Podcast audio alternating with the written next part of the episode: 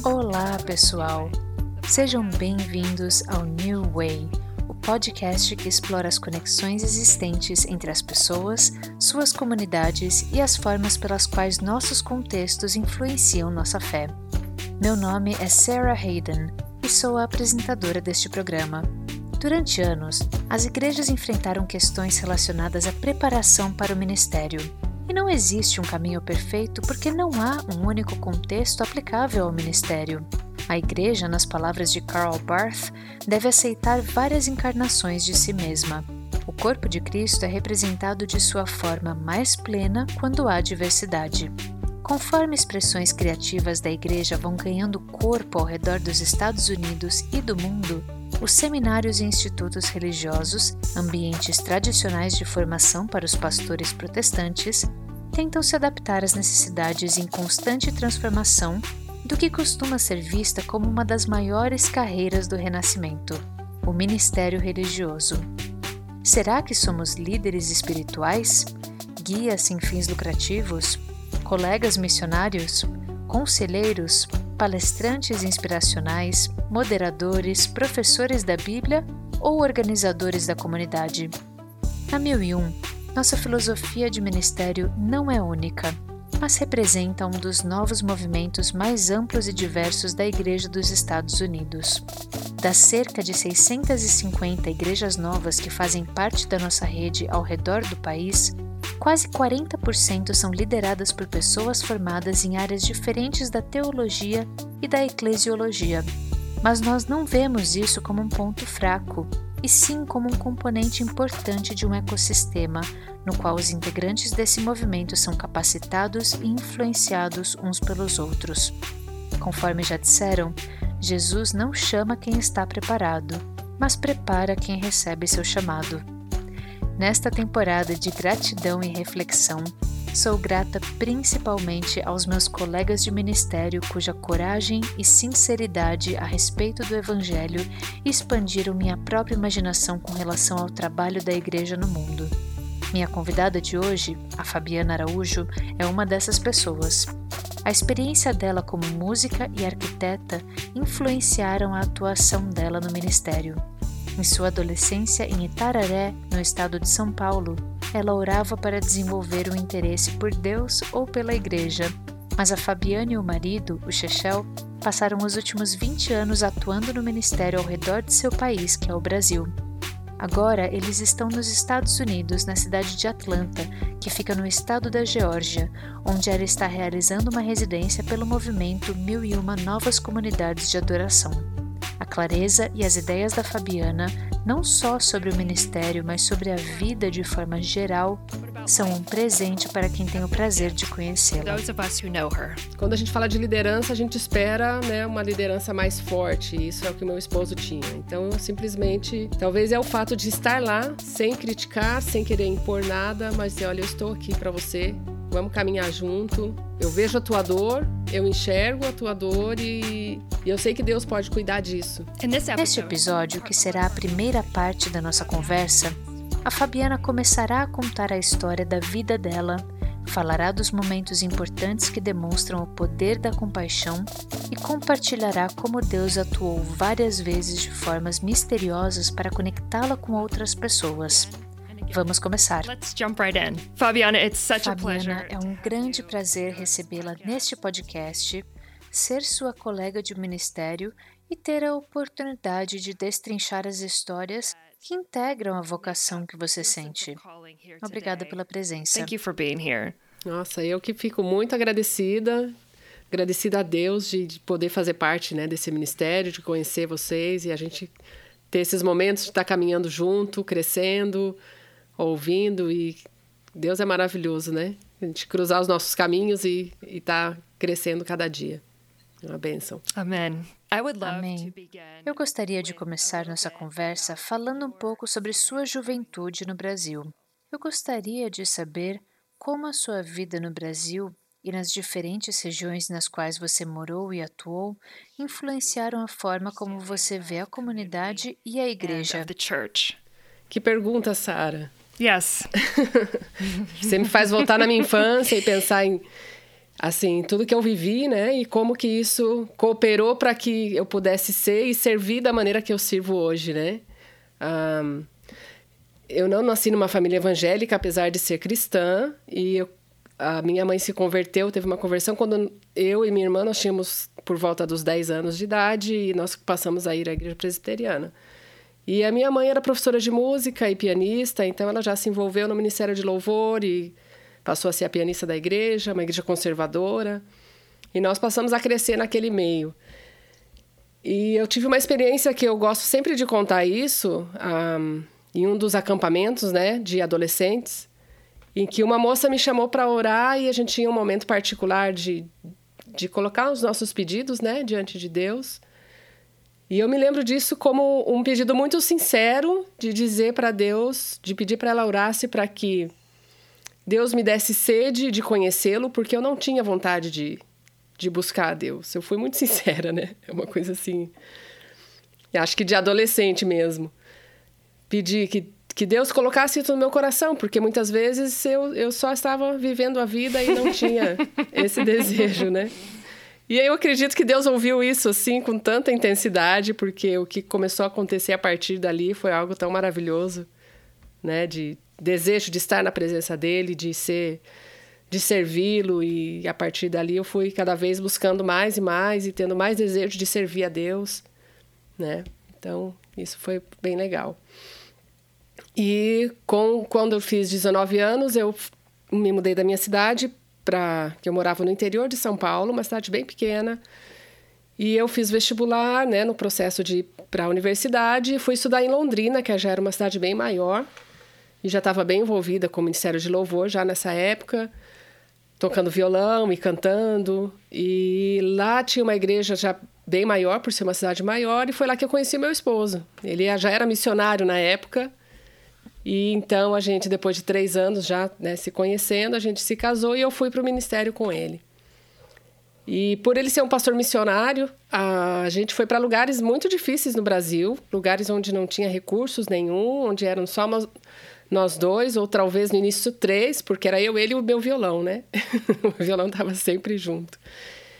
E eu não tinha ideia do que Deus ia fazer através daquilo, né? Eu simplesmente eu simplesmente estava lá para servir e fazer o que eu pudesse fazer. Então a gente ajudava com as crianças, a, se precisar cozinhar, a gente cozinhava, se precisasse limpar a igreja, a gente limpava e evangelizando e assim Deus foi trabalhando, né, na simplicidade, né? Eu acredito que assim Deus Deus Deus nos usa ah, da forma como nós somos, sendo realmente assim transparentes, né? Não tentando ser alguém que nós não somos ou nos mostrar alguém porque nós somos ah, evangélicos, nós vestir aquela capa de santidade, sabe? Que agora os perfeitos chegaram e vão mudar tudo aqui. Não é assim.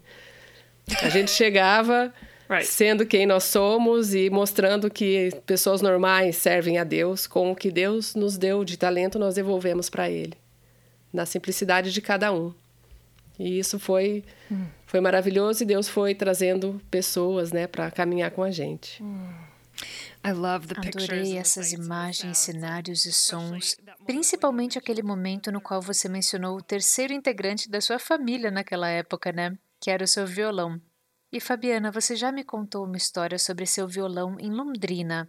Acho que foi naquele lugar no qual você começou a pensar nos recursos que estavam à sua disposição naquele momento, pensando no que podia investir seu tempo para servir a comunidade.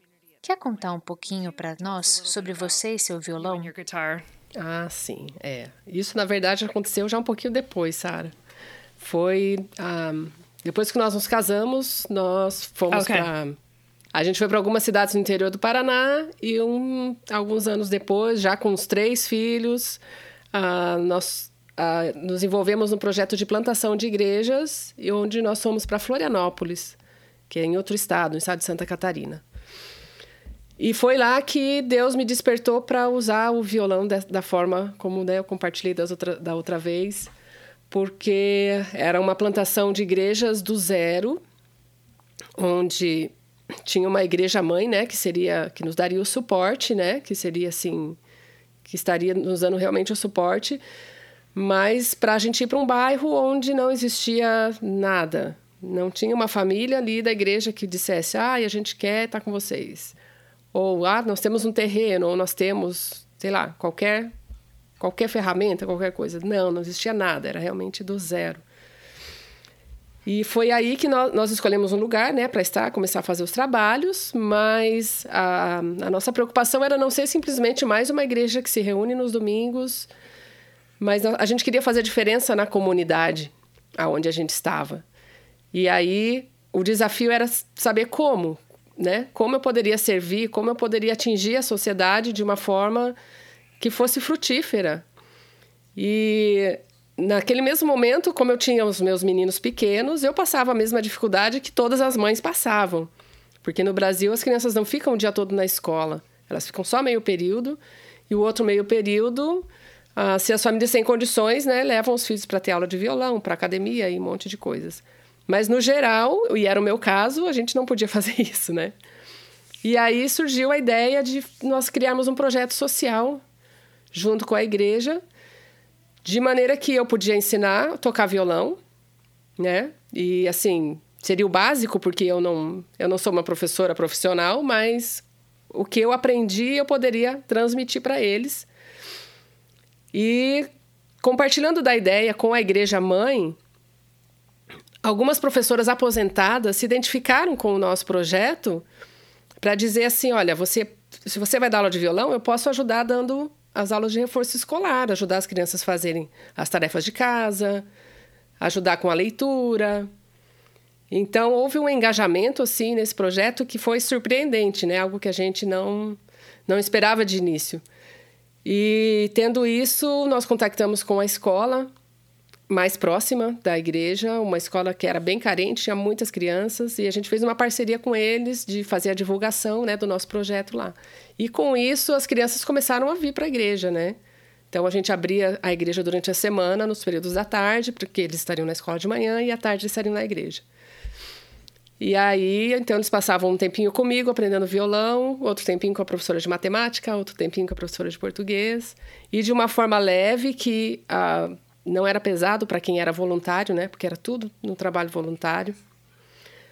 Só a, as, as professoras, por exemplo, doavam um dia na semana, cada uma. Então, cada dia havia uma professora. Eu tinha que estar lá todo dia, né? Claro. Mas isso foi muito gostoso, porque aí a gente começou a criar um relacionamento com as crianças, conhecer as famílias, né, os pais, as dificuldades, qual eram realmente as necessidades deles. A gente começou a orar por eles, eles começaram a participar das reuniões. Então, realmente foi algo que começou com tanta simplicidade, né?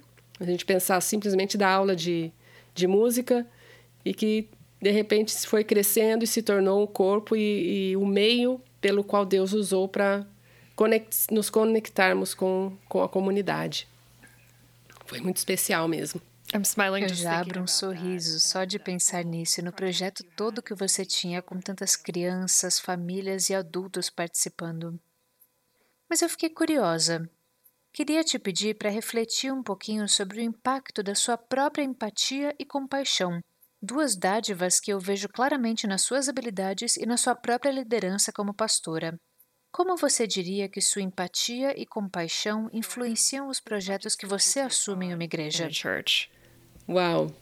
Eu acho que é um, uma característica que normalmente uh, quando a gente fala de liderança, a gente espera né, uma liderança mais forte. Isso é o que meu esposo tinha. Então, eu simplesmente, quando você fala dessa empatia e compaixão, talvez é o fato de estar lá, sem criticar, sem querer impor nada, mas dizer, olha, eu estou aqui para você, vamos caminhar junto. Né? Eu, eu, eu vejo a tua dor, eu enxergo a tua dor e, e eu sei que Deus pode cuidar disso né? Então a gente passa a conhecer a, as limitações, a, os desejos. Quando você pensa naquela jovem Fabiana, a Fabiana adolescente, diante daquela oração que mudou a sua vida, o que você diria que a Fabiana, diante daquela oração, teria desejado de uma igreja?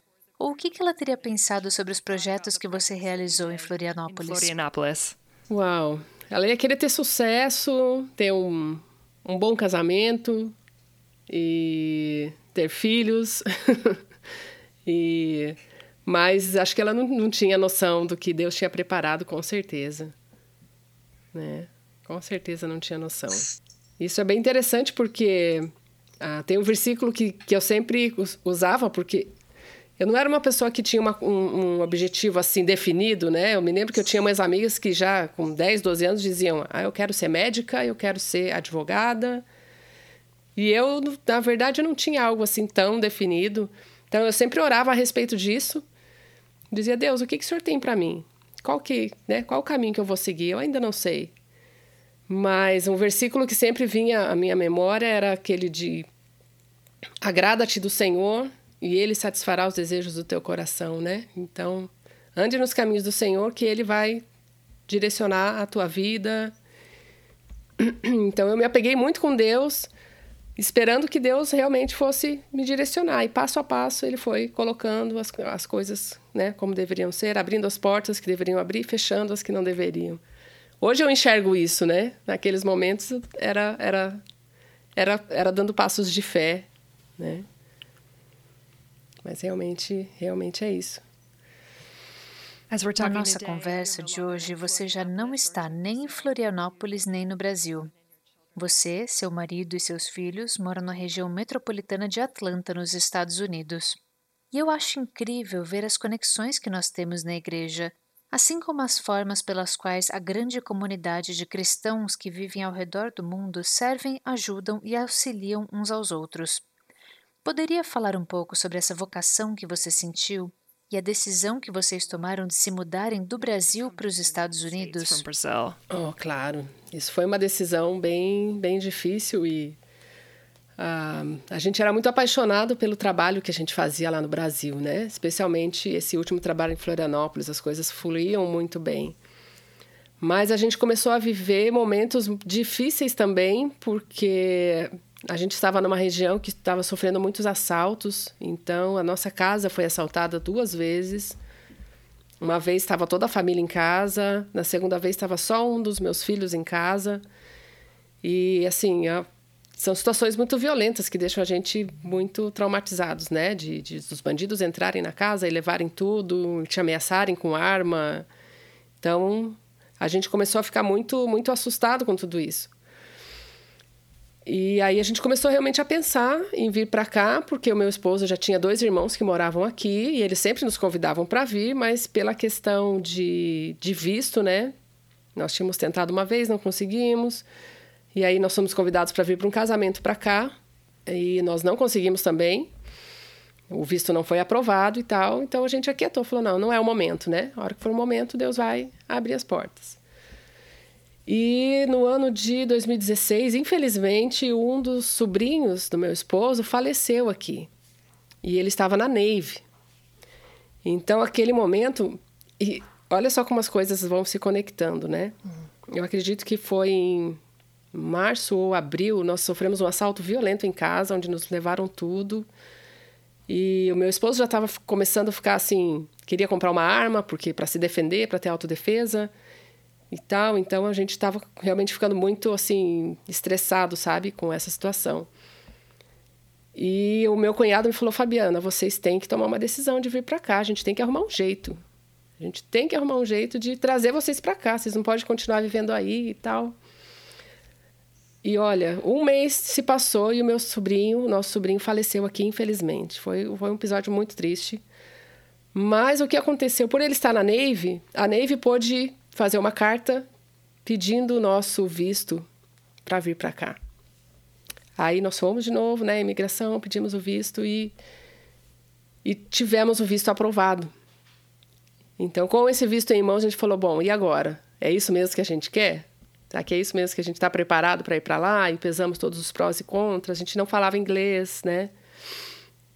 Mas pensando nos nossos filhos e tudo, a gente falou: não, vamos, vamos ter essa experiência e ver o que Deus tem para nós lá nos Estados Unidos. E a gente não tinha a menor noção de tudo que Deus tinha para nós aqui, né? Dessa continuidade do ministério, dessa transição que, que passou, porque é uma mudança muito radical mesmo. Uh, se adaptar, né, ao, ao mundo tão diferente, a uma cultura diferente, a uma nova língua. E a gente tem visto assim o cuidado de Deus em cada momento que a gente passa aqui, desde a nossa chegada, assim, né, no ministério, as conexões que Deus tem foi promovendo ao longo desses anos, né? Agora em dezembro já serão cinco anos que a gente está aqui. E realmente tem sido uma benção mesmo essa caminhada, né? Você usou uma palavra que me pareceu ser muito intencional.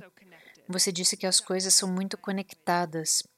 Porque houve aquela época do falecimento do seu sobrinho e da vinda de vocês aos Estados Unidos, e esses acontecimentos foram muito relacionados. Mas, na minha opinião, isso é diferente do que dizer que Deus fez alguma coisa para que uma outra coisa acontecesse.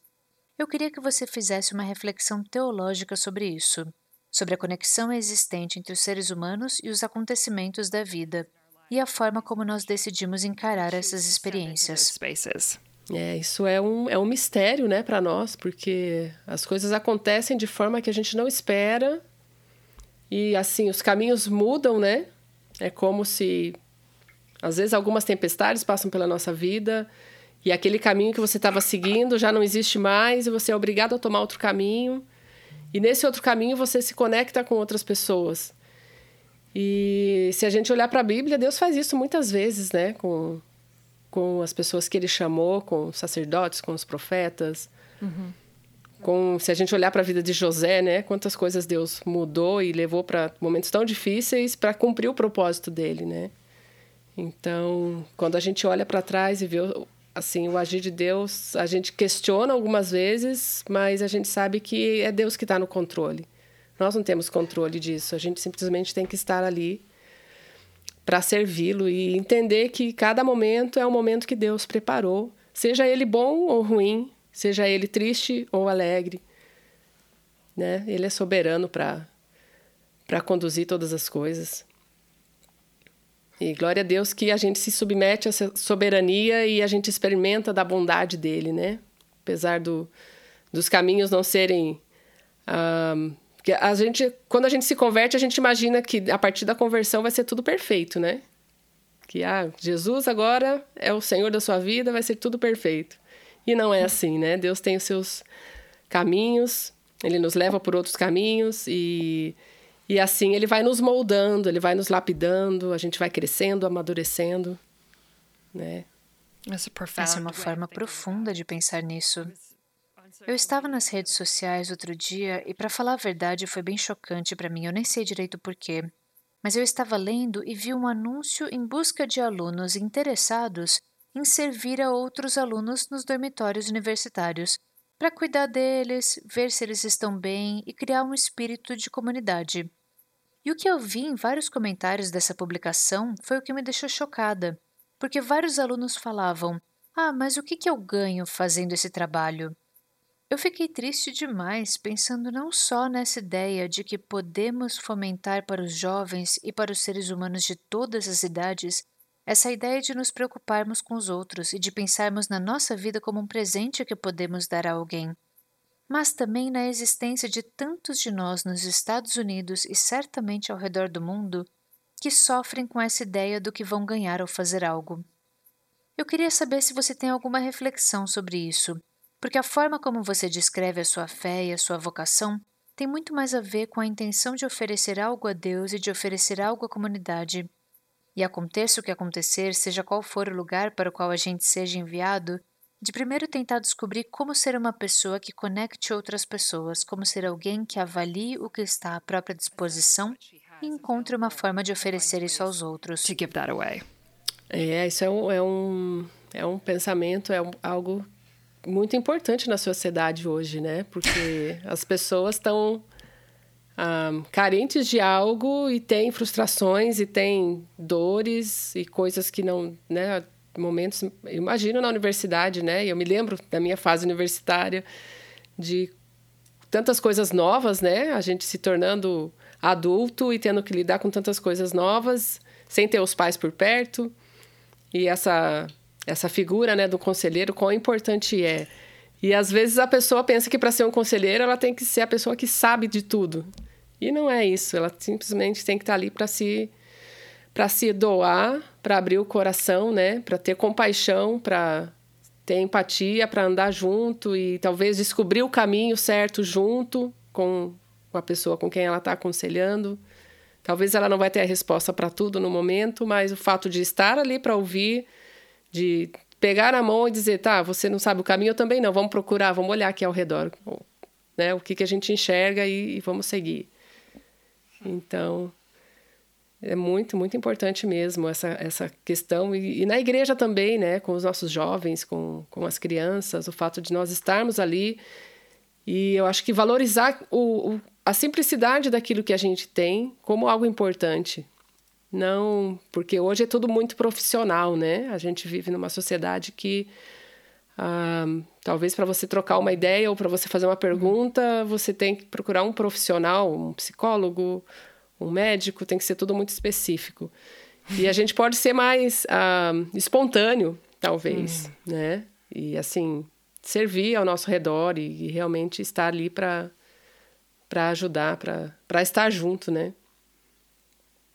que é, eu já falei outras vezes, né? A gente não, não faz nada sozinho, né? E como, como é bom quando a gente tem alguém por perto, só para poder falar. Comigo acontece algumas vezes assim. Só de eu compartilhar algo, na minha mente isso já clareia e eu consigo enxergar o caminho. Enquanto isso tá só para mim, eu não enxergo, aquilo não está claro ainda. Mas quando eu expresso isso para alguém, a pessoa às vezes não falou nada, mas aquilo já se torna, parece que visível. Fabiana, Fabiana you... agora que você e o Chechel embarcaram nessa aventura da família de vocês nos Estados Unidos e estão tentando encontrar aquele lugar único em várias tentativas em Atlanta, por exemplo, no leste da cidade, no norte da cidade, para conseguirem ser esse ponto único de conexão para as pessoas que possam estar em busca de um lar, de um caminho e de uma jornada coletiva com outras pessoas, você pode descrever um pouquinho desse processo para a gente e contar como que foram esses últimos anos? Uau, difícil, Sara. Me descrever assim. Mas assim, uau, a gente eh, simplesmente está aberto às, às amizades, às pessoas e a essas conexões, né? Tá atento àquilo que está ao nosso redor e tá com o coração disposto aí além, né? Um, a gente tem feito algumas conexões, uh, a gente mantém as conexões familiares, claro, e isso acaba promovendo outras conexões, né, dos familiares com os amigos e algumas conversas que, que nos a, a, aproximam de pessoas que a gente nunca imaginava que iriam aproximar, né, quando a gente compartilha dos projetos, como a gente falou da outra vez, uh, quando a gente compartilha projetos e a pessoa fala, oh, eu quero fazer parte disso, eu quero fazer algo novo. E a gente pergunta: tem certeza? você tem certeza que você quer fazer parte disso? E a pessoa: sim, eu quero experimentar algo novo para minha vida. Fala: então, vamos. E nas coisas mais simples, né, na, ao nosso redor, ah, como as crianças que brincam, né, na nossa vizinhança aqui, que brincam com a minha filha. A gente tem dois vizinhos que, que moram só com a mãe e a gente foi bem difícil de fazer amizade com eles, né? A gente já tinha vinha sentindo isso quando chegou aqui. Os meus filhos já tinham assim relatado isso, como era difícil você criar vínculos de amizade verdadeiros, né? E aqui com eles, eles moram em frente à nossa casa, e a gente não conseguia muito assim, nem que eles brincassem na rua, sabe? É tudo muito assim, cada um, yeah. cada um no seu no seu quintal, né? Mas aos pouquinhos a gente conseguiu se aproximando, se aproximando. E hoje eles vão na igreja com a gente. A gente consegue, né? A gente conseguiu que na semana passada eles participaram do. Fizeram uma apresentação né, na, na igreja. Os pais não vão, não participam, mas permitem que eles vão conosco. Então a gente tem um relacionamento já bem mais, bem mais próximo. Então isso é muito muito gratificante. Eu não sei por, se é por a gente ser latino, a gente sente muita falta, né, desse calor humano, da, de ter aquela criançada brincando no final da tarde e tal. A gente gosta muito disso, né? Para alguns isso, para algumas pessoas pensam, ah, isso é uma bagunça. Não, para a gente é vida, né? É ter as crianças ali saudáveis, brincando, compartilhando e assim a gente compartilha da fé, do cuidado de Deus, né? Hum. E eu acho que é isso, assim, né? Tá aberto para essas conexões, realmente. Amigos, pela primeira vez na nossa história, lançaremos episódios deste podcast em português. Um agradecimento especial à incrível Teresa Braga pela tradução deste conteúdo e à maravilhosa Pauli Anelli pela tradução e narração da nossa conversa. Obrigada, irmãs. Sigam o nascimento da comunidade Adore visitando o endereço www.newchurchnewway.org. Compartilharemos a página de Facebook da comunidade nas observações do programa. Para quem for da região de Atlanta, a Fabiane e o Chechel receberão vocês com o maior prazer para seu primeiro grande encontro no dia 4 de dezembro às 7 da noite. E estaremos de volta na semana que vem com a segunda parte da minha conversa com a Fabiana.